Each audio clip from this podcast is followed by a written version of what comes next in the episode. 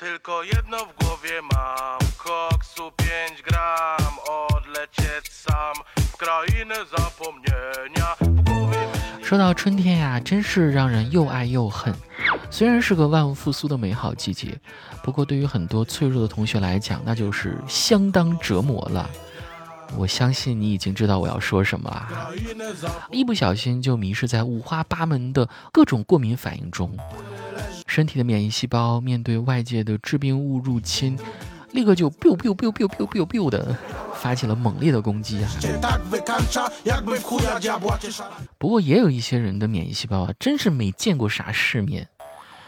比如有的人竟然对新冠疫苗过敏，打了第一针拉了一周，打完第二针拉了半个月，这第三针就不敢打了。这是什么免疫细胞啊？那恐怕是自带新冠病毒吧。自出生以来就不知道过敏是何物，直到在扬州偏远村落吃了半斤油菜花，嘴唇像香肠一样，我才知道我也有过敏的东西，可把孩子兴奋坏了。我觉得也有可能是农药中毒啊。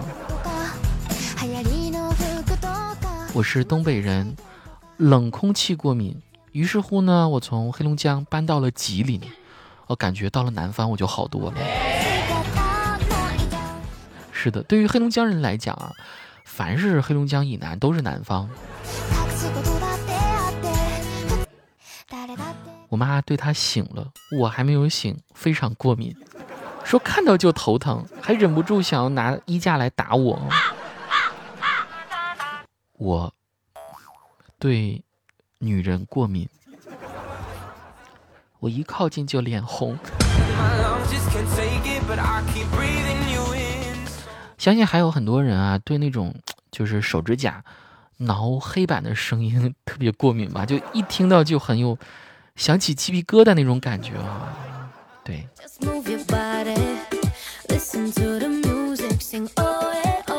接下来的这些人啊，可能就有点惨了，因为他们过敏的问题已经剥夺了他们有趣的人生体验。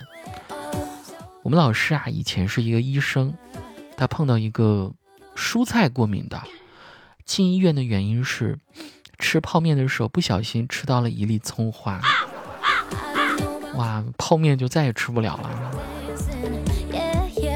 来看这一位，他说：“我是女生，我对卫生巾过敏，也是绝了。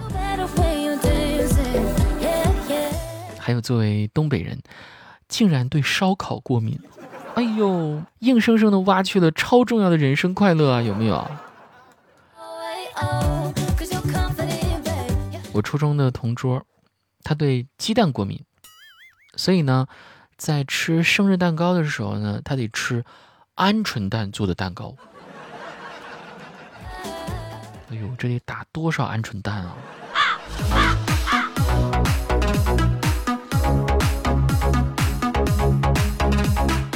过敏最严重的反应大概是逼到没有生存空间，这种自身的细胞对自己的生命都充满敌意。你们听说过吗？其实蛮惨的。我一朋友养了一只猫，因为一直过敏去看医生，然后呢，这个医生下的结论竟然是：这只猫对猫过敏。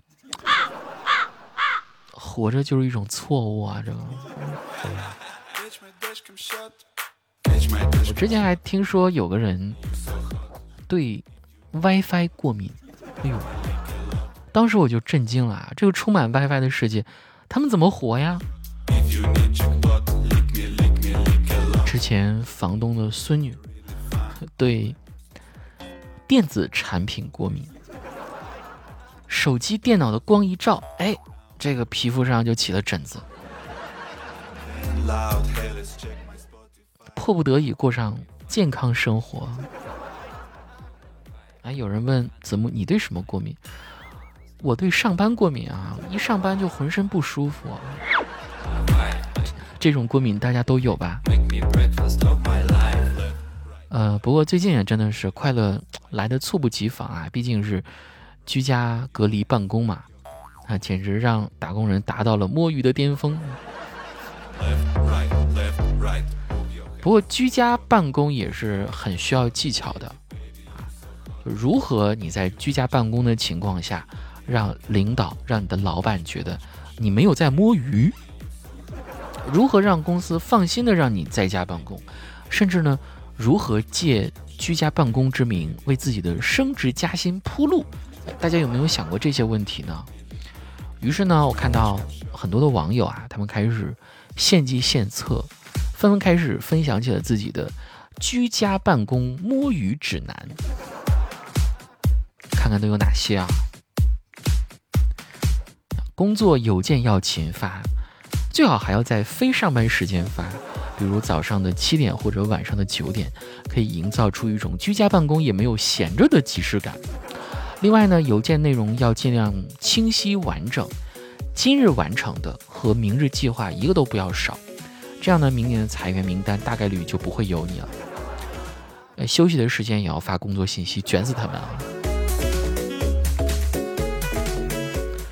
像十二点半发工作消息简直不要太智慧建议还可以往公司大群发完美的认真居家办公现场证明。群里的同事们都是你的时间证人哈。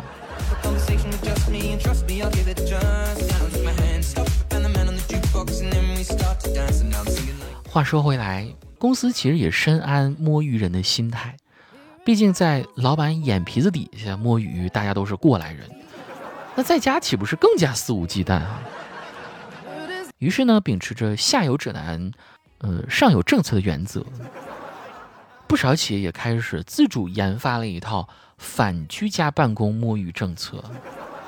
比如说，某公司为了防止员工摸鱼，要求居家办公期间要打开微信步数。哎，这究竟是道德的沦丧，还是人性的扭曲哈、啊？但其实呢，就是人可以动，手机可以不动的啊。我只能提示到这儿了，各位。有人居家办公室摸鱼摸到心虚，有人居家办公室二十四小时待命。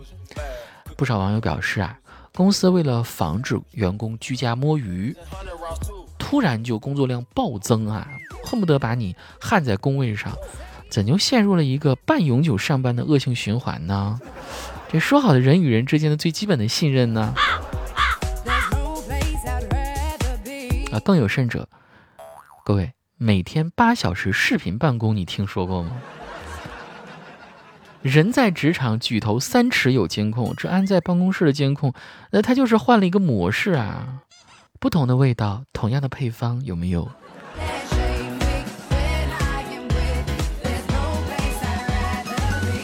你们有没有在居家期间，老板时不时打个电话要确认的？总之，居家办公虽然是顺应疫情时代的要求，但公司和员工之间总是暗暗的在较着劲儿哈。老板们呢担心居家办公影响员工的工作效率，啊，打工人也觉得摸鱼虽然爽，但偶尔也会觉得模糊了家庭与工作的界限。对此，大家怎么看呢？